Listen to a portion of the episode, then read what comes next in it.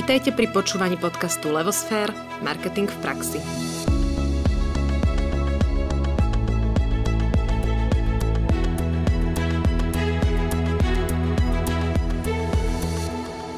Vitajte pri počúvaní ďalšej epizódy podcastu Levosfér Marketing v praxi. Dnes vás ja, Nadia Kacera, spolu s Ankou Sabolovou prevedieme ďalšou zaujímavou témou zo sveta marketingu – ak by vám však hodinka plná výdatných informácií nestačila, ďalšie marketingové zaujímavosti nájdete na našich sociálnych sieťach. Zároveň by sme radi privítali nášho dnešného hostia, Milana Markoviča, s ktorým sa porozprávame o tom, ako správne nastaviť digitálnu stratégiu v marketingu. Milan, vítaj v našom podcaste. Ďakujem. Ahoj. Ahoj. Milan, ty si vyštudoval fakultu architektúry STU v Bratislave, roky si bol architekt a riadil si rôzne projekty. Zlákal ťa však digitálny marketing, v ktorom prepájaš kreatívne a systematické myslenie. Cez pozíciu projektového špecialistu a online stratéga si sa vypracoval na pozíciu lídra slovenského Effectixu. Okrem toho si aj Google certifikovaný tréner pre dve oblasti, podnikania a dizajnového myslenia a mentoruješ aj niekoľko dobrovoľníckých organizácií. Právne sme to všetko zhrnuli? V skutočnosti áno. A ty si, ty si to tak vlastne aj filtroval, že nechcem tam mať toho toľko veľa, takže uh, asi keby sme povedali všetko, trvalo by to dlhšie, ale asi to najdôležitejšie sme tam teda nechali. Určite áno. Možno to najzaujímavejšie, prečo si preskočil z tej architektúry do toho online marketingu, čo ťa k tomu viedlo? Ono to nebolo z, zo dňa na deň, bol to taký proces. Ja už ako architekt som robil skôr koordinácie a veľké stavby a priemyselné stavby a vôbec ma to nenaplňalo. Takže keď som našiel takéto nadšenie a flow vďaka svojmu najlepšiemu kamarátovi, ktorý práve bol v, v digitále, tak ma to absolútne strhlo, stiahlo a opustil som v podstate svoju doterajšiu alebo dovtedajšiu kariéru a úplne som presedlal a, absolútne ma opantala krása digitálneho marketingu a vôbec marketingu celkovo. Tak to je zaujímavý úkaz, ono sa to deje často, že aj do marketingu, takto, že z architektúry mali sme tú právničku, ktorá proste takto do marketingu, ale možno sa to deje aj opačne. No a našou dnešnou témou bude digitálna stratégia. Tak poďme začať hneď tým uh, ukotvovaním, čo je také typické pre náš podcast. Čo to je digitálna stratégia? Definícia alebo tvoj, tvoja definícia, ako, ako to uchopíš, tak nám môžeš odpovedať. Teraz to asi nebude odpoveď z Wikipédie, ale skôr ako to, ako to ja cítim. Vec je totiž taká, že som za posledných 8 rokov, čo som v digitálnom marketingu, tak sa školím, nachádzam zdroje a rôzne možnosti, ako sa vzdelávať. A v oblasti digitálnej stratégie je toho veľmi málo. To znamená, to, čo mám dneska vedomosti, tak je to skôr ten proces, ktorým som si prešiel a zistil, čo mi funguje, čo nefunguje, čo klientom funguje a akým spôsobom, e, čo do tej digitálnej stratégie vlastne patrí. Takže v tak stručnosti by som to možno definoval, že je to ako keby nastavenie procesu komunikácie tomu klientovi podľa hierarchizácie v čase a na základe toho, e, aký ten klient je, akú komu komunikuje. Takže je to veľmi všeobecná definícia, mm-hmm. ale v podstate je to nejaký princíp e, toho, ako by ten klient mal komunikovať. A digitálna znamená, že je to teda v online. Presne tak, presne tak. Ono nie je úplne ideálne, by sa to takto čisto delilo, mm-hmm. ale uh, má to obrovské presahy navzájom. Každý ten klient, v podstate už len ten balíček, čo mi dojde z e-shopu, tak je už offlineová komunikácia a má to veľký vplyv, aby to bolo prepojené, ale uh, ten hlavný fokus a tá, ten moje skills sú v tom digitále, takže v tom viem radiť uh, a povedať, ako by to ten klient mal najlepšie robiť. Mm-hmm. My sa stretávame s názorom, že niektoré firmy alebo aj jednotlivci si myslia, že netreba mať stratégiu, lebo stratégia je niečo dlhodobé a že vlastne v marketingu sa aj tak všetko mení, aj ten digitál je taký, že treba len skúšať, že čo funguje, nefunguje. Ako to teda je? Prečo je dôležité mať digitálnu stratégiu? Tak ono v podstate e, je veľmi dôležité e, vedieť aj, že čo v tej stratégii všetko je. A no, ľudia, čo sa pohybujú v marketingu, tak vedia, že do tej stratégie má už byť aj nejaký pozicioning značky, tá značka by mala mať nejakú víziu, mala byť nejakú misiu, mala by mať zadefinovať nejaké hodnoty a z toho sa vlastne v tej digitálnej stratégii vychádza. A tieto hodnoty a vízia sú dlhodobá vec, ktorá by s tou značkou mala vlastne prechádzať jej celý život. A od toho sa vychádza. A už kde má komunikovať, ako má komunikovať, je skôr no, ako keby určitým spôsobom spravené harmonogramu tej jej komunikácie a na akých kanáloch alebo pomocou akých, akých metód, akých princípov komunikovať je niečo, čo tej značke dá, že kam smeruje. Ako dokáže vlastne tú svoju misiu naplniť mm-hmm. tou komunikáciou do budúcnosti. Takže vždy dáva zmysel mať nejakú dlhodobú stratégiu. Častokrát je to o tom, že nie každý klient má hneď obrovský budget na, na marketing a tým pádom tá stratégia moja častokrát povie, že čo je ten ďalší krok, k čomu musí smerovať, čo je to, čo by mal zase začať komunikovať, akú, akú ďalší kanál využiť v tej svojej možnosti, ako osloviť zákazníkov. My máme takú skúsenosť, že tá stratégia, aj keď je teda dlhodobá a veci sa menia aktuálne z dňa na deň, tak aj napriek tomu stratégia práve pomáha schopnosti vedieť sa rozhodnúť, keď sa niečo zmení. Ako to máš ty? Svojej praxe. Tak presne, presne tak to je. Ten fokus niekedy je držať veľmi ťažké. A pokiaľ mám naozaj veľmi dobre zadefinované, kam tá značka má smerovať, ako má pôsobiť, ako má mať tonalitu, ako, ako chcem, aby bola charakterizovaná, tak presne to má k, ženie k tomu cieľu. Napríklad my sme trošku spravili v rámci agentúry taký, taký switch. My sme československí a vlastne agentúra v Čechách si dala trošku iný smer a veľmi sa, veľmi sa zúžila v, tom svojom, eh, v tej svojej komunikácii a vnímaní. To znamená, zúžila si celý ten svoj fokus a komunikuje čisto e-commerce. A je to dobré, pretože sa vyhradila určitým spôsobom a teraz sa na každú vec, na každú zákazku, na každého klienta, na každú funkcionalitu pozrie spôsobom, splňa to môj, eh, moju misiu, je tá misia v tom robiť ten e-commerce čo najlepšie, alebo nie. Ak nie, tak to nie je podstatné a zbytočne neodbieham k tomu cieľu stať sa lídrom v e-commerce segmente v rámci Českej republiky. A to je presne o tom. Každá značka by, presne ako si povedala, tak mm-hmm. mala mať nejaký ten, tú mrkvičku na konci toho roka, na konci kvartálu, na konci desaťročia a smerovať k nej. Mm-hmm. Mne by možno ešte zaujímalo také rozdelenie pojmov, že marketingová stratégia, stratégia značky, digitálna stratégia, alebo v podstate to, čo si pomenoval, že značka by mala mať nejaký positioning, nejaké hodnoty, misiu, víziu a tak ďalej, tak my to napríklad voláme, že to je stratégia značky, alebo teda je to súčasťou celej tej marketingovej stratégie. Kde je rozdiel, keď sa to robí pre ten digitál, alebo čo možno tá digitálna obsahuje alebo neobsahuje oproti tej marketingovej alebo stratégii značky? Ono sa to v podstate úplne prelína, takže uh, tam by som to nejak definovať si tieto pojmy nie je až také podstatné už v tej praxi s tým klientom. Tomu treba povedať, že čo mu pomôže. Uh, ja, ja by som to, keď to potiahnem na, to, na ten svoj digitál, ak by som to tak nazval, tak je to veľmi zaujímavé v tom, že k nám častokrát prichádzajú klienti, ktorí vôbec nemajú skúsenosti s marketingom. Majú produkt, majú e-shop, majú službu, majú web a v podstate marketingovú stratégiu nemajú, lebo sú napríklad len čisto na digitále. Nemajú kamenné prevádzky, nemajú možno ani výdajňu, to znamená pôsobia ako keby čisto online a tým pádom ako keby veci, ktoré riešia v klasickej marketingovej stratégii, my nemusíme ako keby riešiť, ale extrémne to všetko spolu súvisí. Takže nedá mm-hmm. sa vytrhnúť, že toto je čisto pre to, čo, toto je čisto pre túto časť.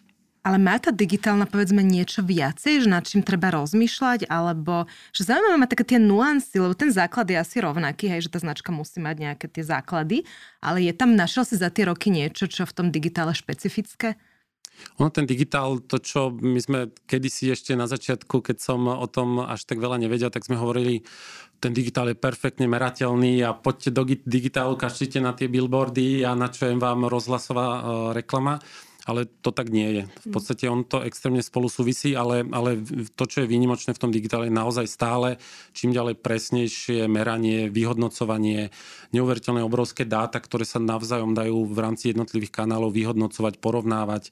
Dajú sa získať obrovské dáta o konkurencii, takže viem si povedať, čo komu funguje, ako na to môžem ja zareagovať. Takže tie dáta, tie, tie informácie, ktoré dokážeme získať v rámci toho digitálu sú, sú mhm. obrovské a to je možno taký trošku rozdiel oproti tomu, tomu, keď sa robí klasický marketing a robia sa focus grupy alebo nejaké prieskumy, že tu vidíme naozaj pomaly až, ako sa ten používateľ na tom webe pohybuje a čo tam robí. Mm-hmm. Čiže aj to cieľenie je fakt, že také mikro cieľenie, ktoré sa nedá teda dosiahnuť pri masovej komunikácii, čo je úplne jasné. A mňa by ešte aj zaujímalo, že keď mám teda hm, značku a e-shop, ktorý je na nejakú absolútne níž cieľovú skupinu, tak uh, tam asi tiež by si mi odporučil viac tú digitálnu stratégiu a, a teda ten online ako, ako celkovú tú marketingovú stratégiu.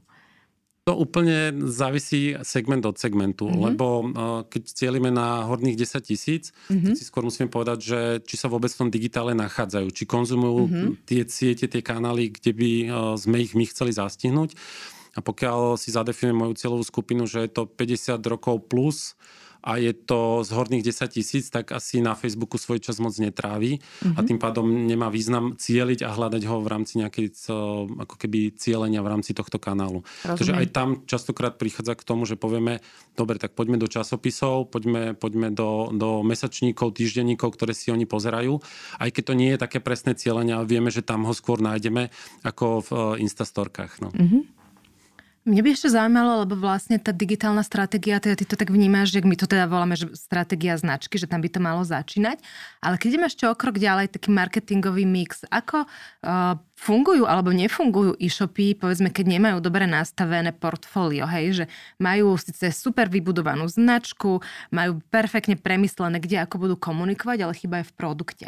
Ako to súvisí s celou tou digitálnou stratégiou, alebo ako s tým prípadne pracujete, pozeráš sa na to? Tak práve ak sme hovorili, tak ten digitál má neuveriteľne veľké dáta a vieme sa k ním dostať.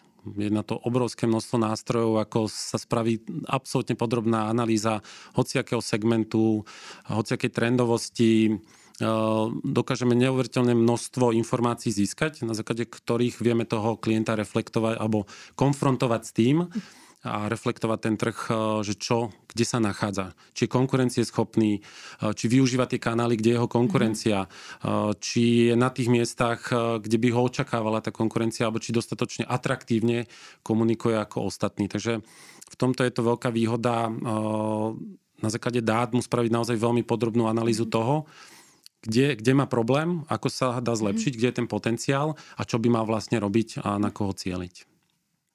Keď sa pripravuje uh, digitálna stratégia, tak ako si to máme predstaviť? Robí ju digitálny stratég, ktorý ju robí sám, alebo teda konzultuje s nejakými špecialistami na web, na Facebook, na Instagram, lebo naozaj tá téma je veľmi široká a nedá sa byť expert na všetko. Potom sú tam nejaké uh, ľudia na pozadí webu, potom môžu byť kreatívci. Tak ako to vlastne vyzerá? Možno aby som to povedal, ako to u nás v agentúre vyzerá, že no, to, všade to, inde. tak, um, Sa zídete v jeden ráno, všetci áno, dokopy. všetci a robíme stratégiu od rána uh, tak to krásne to bohužiaľ nefunguje. Ono je tiež veľký rozdiel, že či príde nejaký lead, alebo či my ten lead vypýtame, či je to tender, alebo je to na základe nejakého doporučenia a, a nezápasíme tam na základe nejakého zadania a výsledkom nie je Excelová tabulka, ale je naozaj vytvorenie e, nejakej zmysluplnej stratégie. Na začiatku je samozrejme extrémne odbrifovanie klienta, to znamená zistenie, kde sa nachádza, aké sú jeho očakávania, či má nejaké nadimenzované ciele, Snažíme sa dostať do všetkých jeho systémov, to znamená, vypýtame si prístupy do jeho Google Analytics, Google Search Console, do jeho platených kampaní, business manažera a všetkého.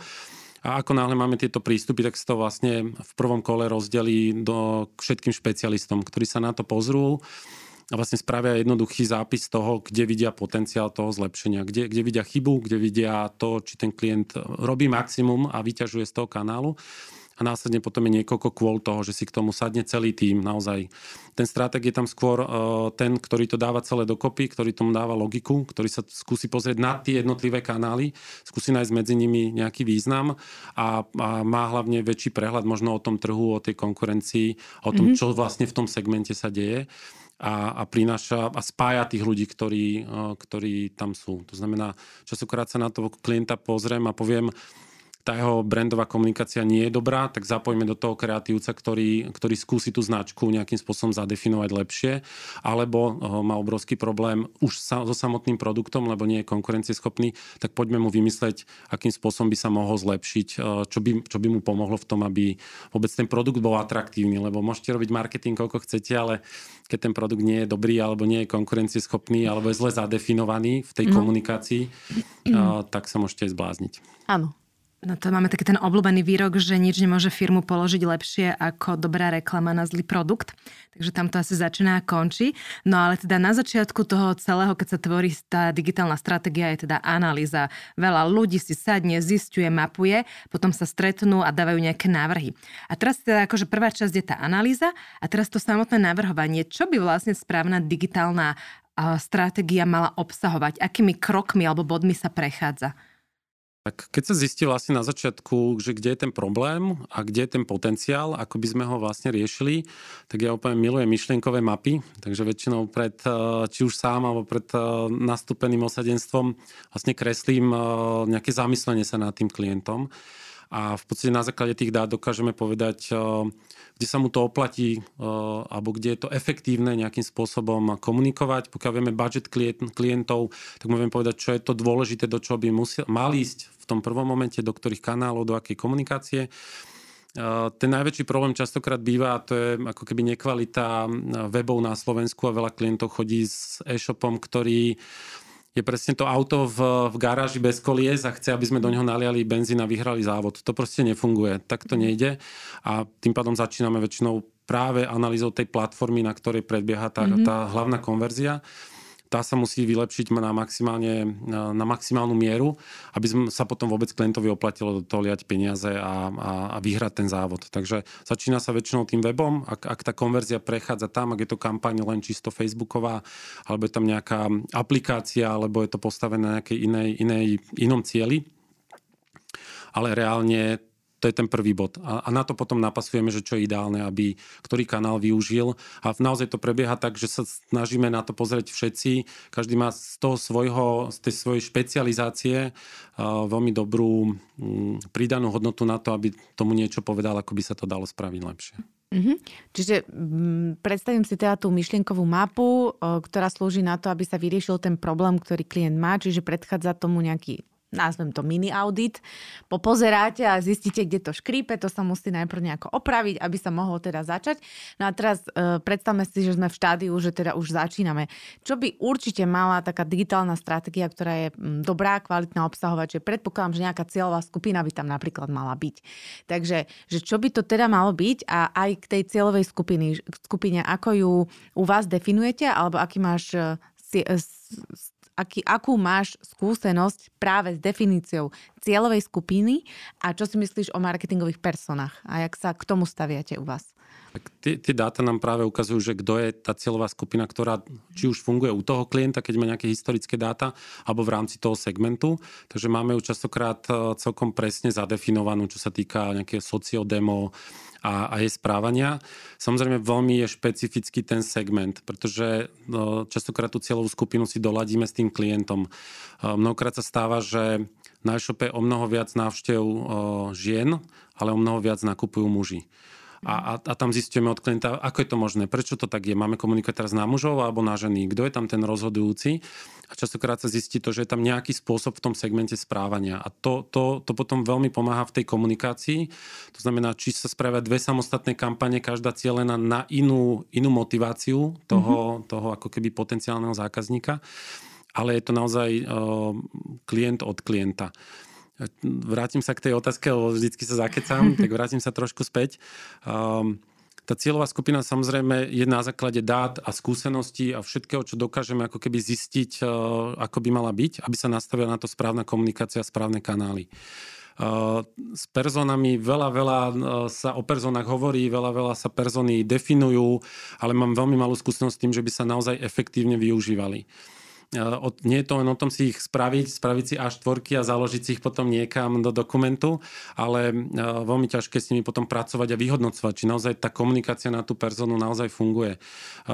Väčšinou nám to funguje v nejakých sociálnych sieťach, kde, kde si vytvoríme publikačný kalendár, máme tri persony a vieme, že ku každej by sme mali pravidelne sa prihovárať nejakým obsahom, nejakým kontentom a pasovať to na ňu a vtedy to funguje.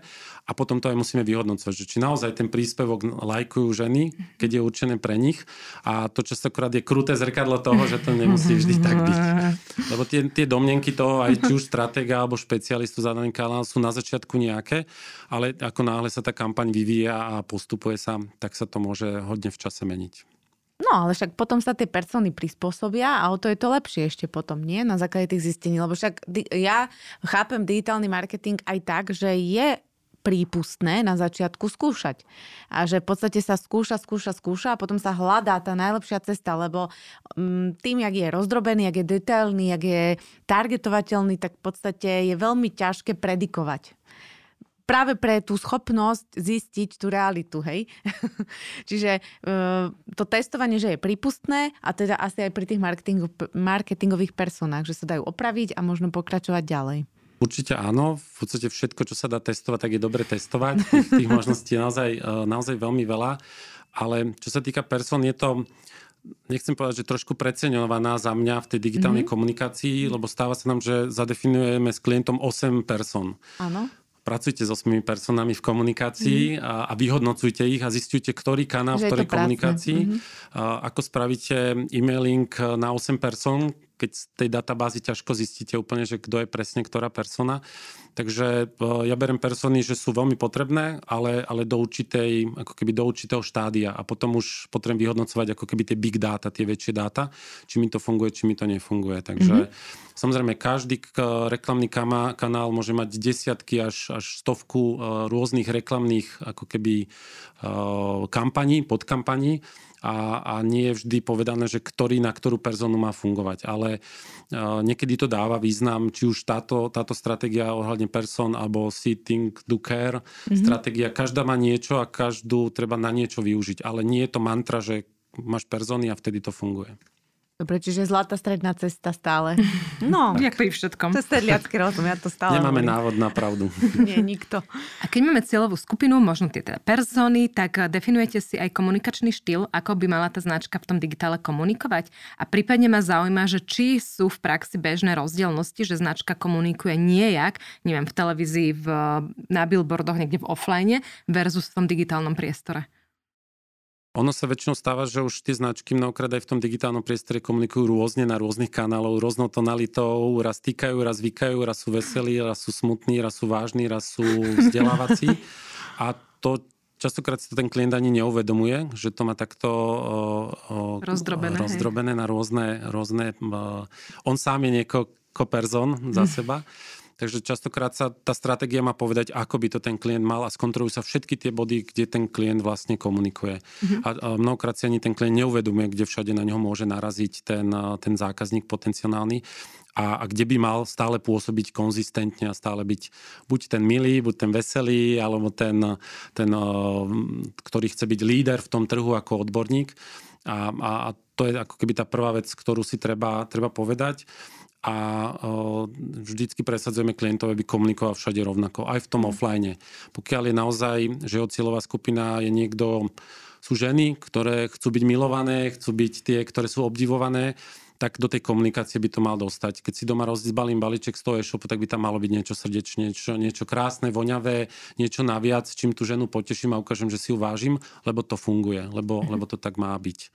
Mm-hmm. Takže, lebo aj ten môj produkt s tým súvisí, že tej žene dávam nejakú, nejakú mm-hmm. hodnotu, niečím ju chcem potešiť.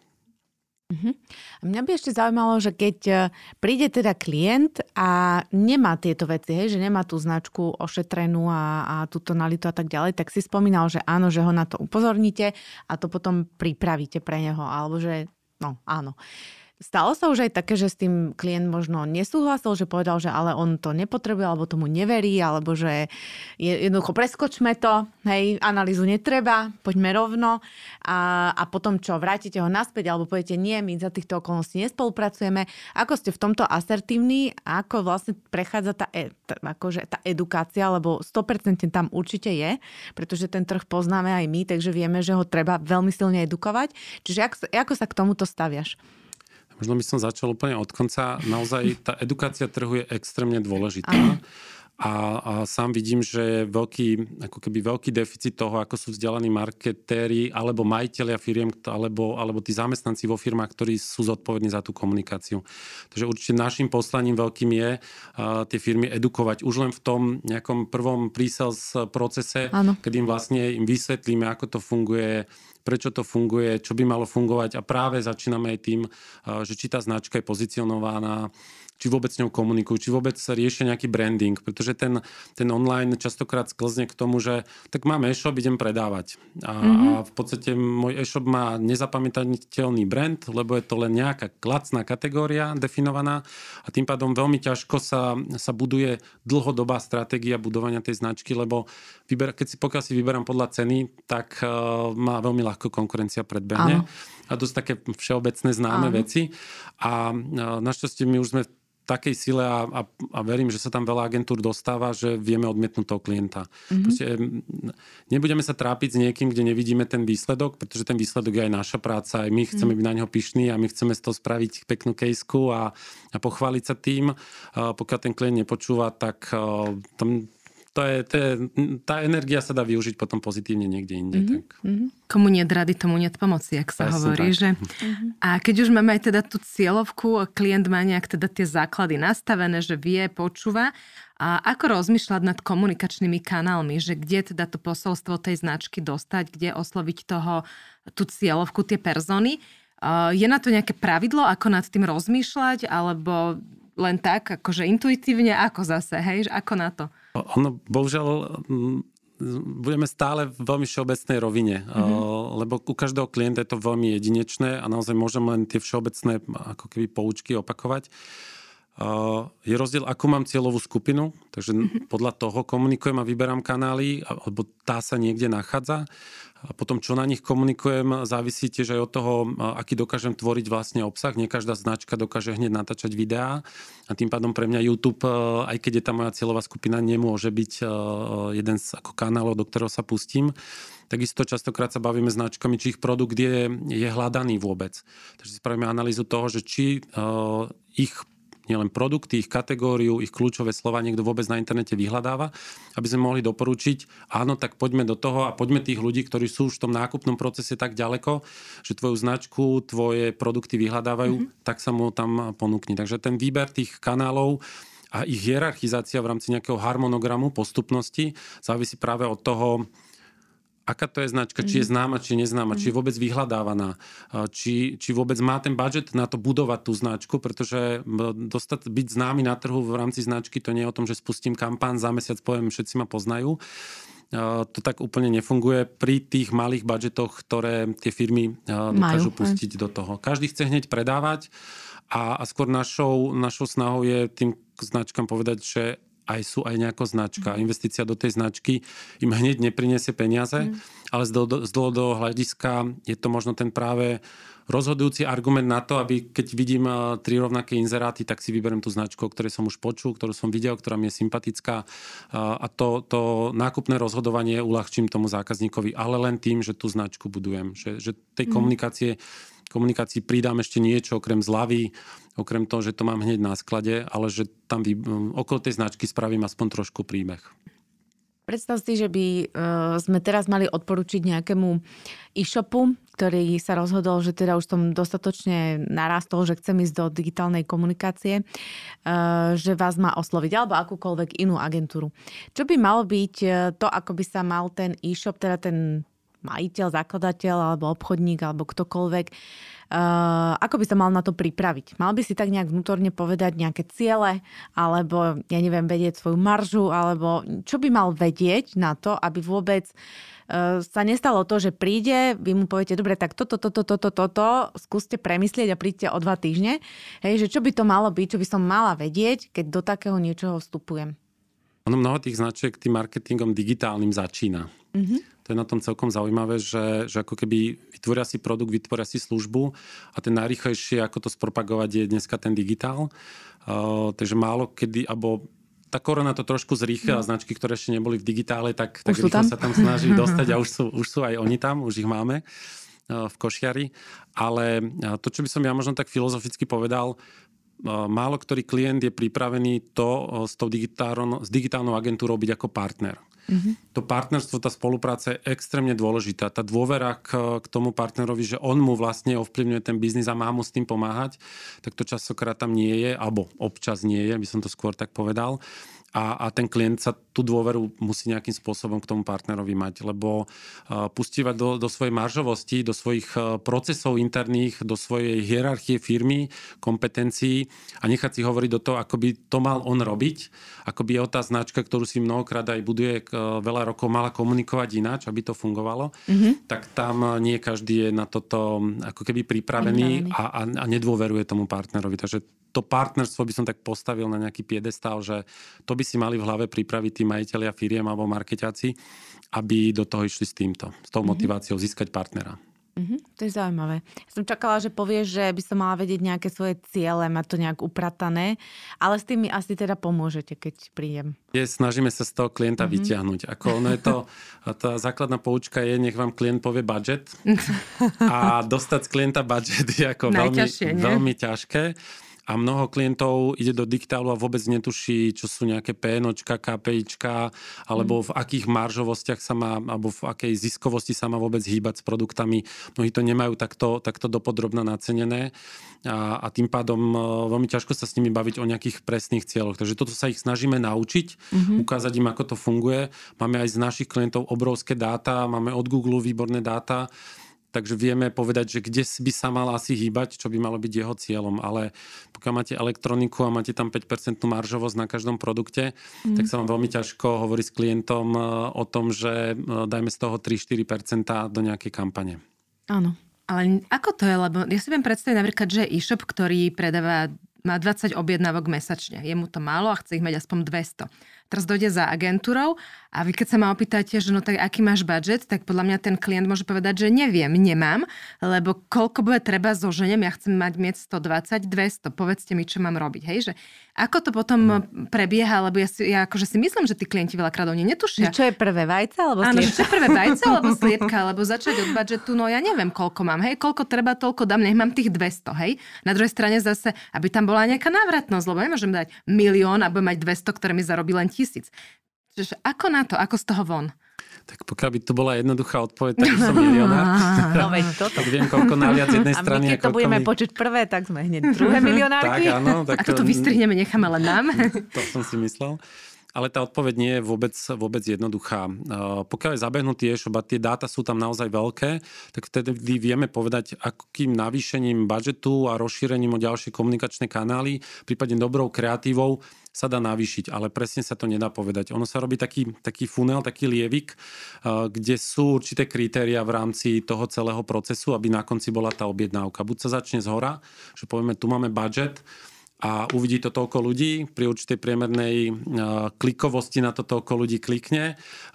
Pri takej, takom konverznom pomere toľko ľudí si ten produkt dá do košíka a cez ten košík prejde toľko toľko ľudí a na konci dňa máte takýto počet objednávok, ktoré majú nejakú maržovosť a máte tu na konci nejaký zisk a vieme povedať za tento budget, koľko vám vieme priniesť reálne objednávok. Ale je to tak extrémne teoretické, mm-hmm. že každé to jedno kritérium sa môže, môže líšiť v percentách a na konci máte iný výsledky. Takže väčšinou to funguje, že máte dáta a tie dokážete určitým spôsobom optimalizovať, tak aby ste sa za, za nejaký čas dostali niekam. Tie reklamné systémy všetky majú obrovské množstvo variácií toho, ako môžete cieliť, ako môžete nastaviť tie kampane. Tie kampane sa same aj časom učia, prichádzajú tam nové a nové algoritmy.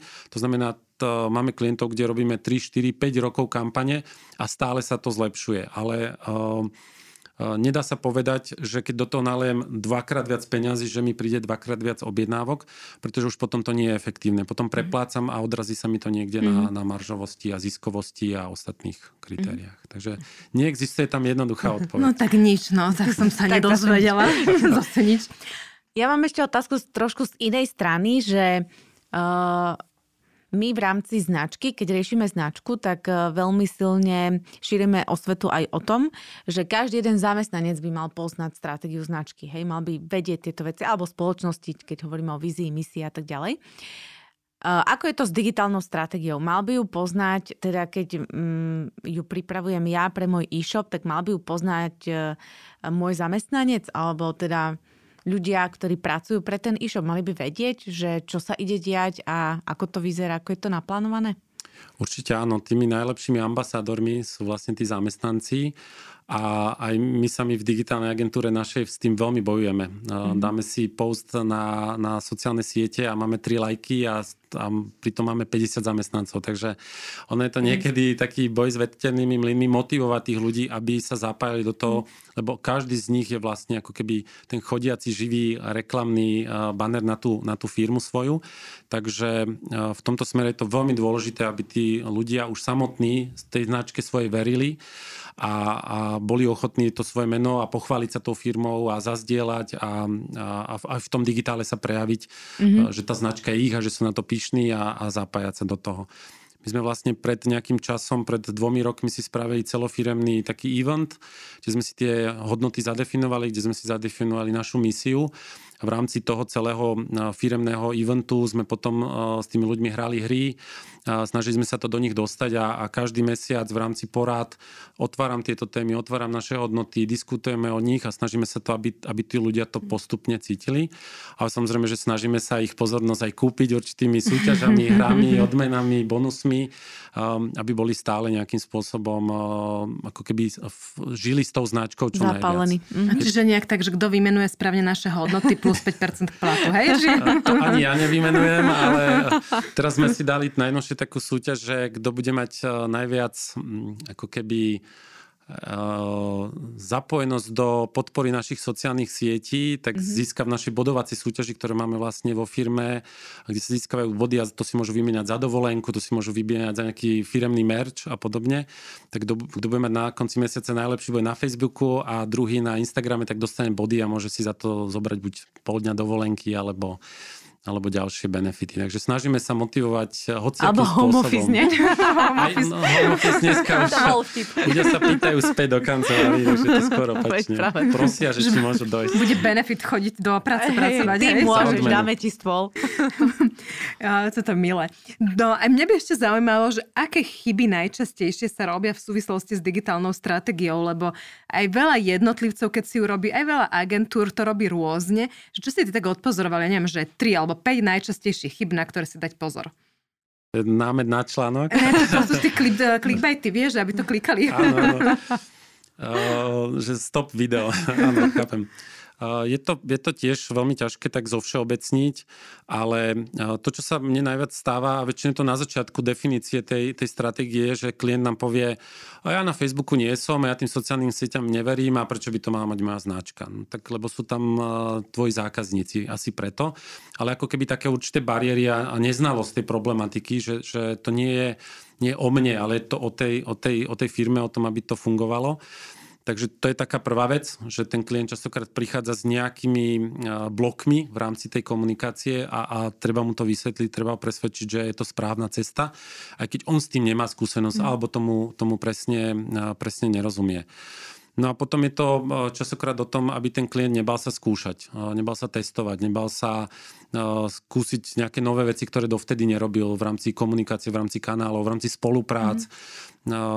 Častokrát klienti idú čisto na ten predaj. Ten digitál pri tých e-shopoch je mnohokrát chcem výkon, výkon, výkon a, a ten brand zaostáva. Mm-hmm. Takže to, to je častokrát chyba, že ten budget nemajú vyčlenený na to, aby do toho brandu investovali. Pri tom brande to bohužiaľ o tom, že do toho môžem dať hoci koľko peňazí. No, Neexistujú áno. peniaze, čo by sa do brandu nedali minúť. A tým pádom e, pre klientov, ktorí idú čisto na ten výkon a sledujú naozaj výkonnostné parametre, tak sa veľmi ťažko obhajuje dôležitosť investície aj do tej značky. Nielen, že spustím banery, ale že aj robím nejakú, či už e, nad, nad prácu alebo tej značke dávam nejaký iný význam. A nejakú zmysluplnosť. Nejakú, zmysluplnosť, nejakú hodnotu tá značka, mm. že vytvára. Mm-hmm. My sme sa dostali pomaly k poslednej otázke. Ani neviem, kedy to tak rýchlo prešlo, tento podcast. Takže my udávame rovnako všetkým hosťom. Čo by si odporučil našim poslucháčom v súvislosti s marketingom? A môže to byť teda čokoľvek. Tak eh, teraz by som si mal spraviť self-promo, že niekto ma kontaktujú, ale nie, to nie Moje je dobrá telefónne číslo je. Áno, nie, lebo tej práce máme veľa a... Tak nebolajte, hej? Áno, už nikdy. Je to zase veľmi ťažké. Veľa tých rád sme si, dnes, sme si dneska povedali, Áno.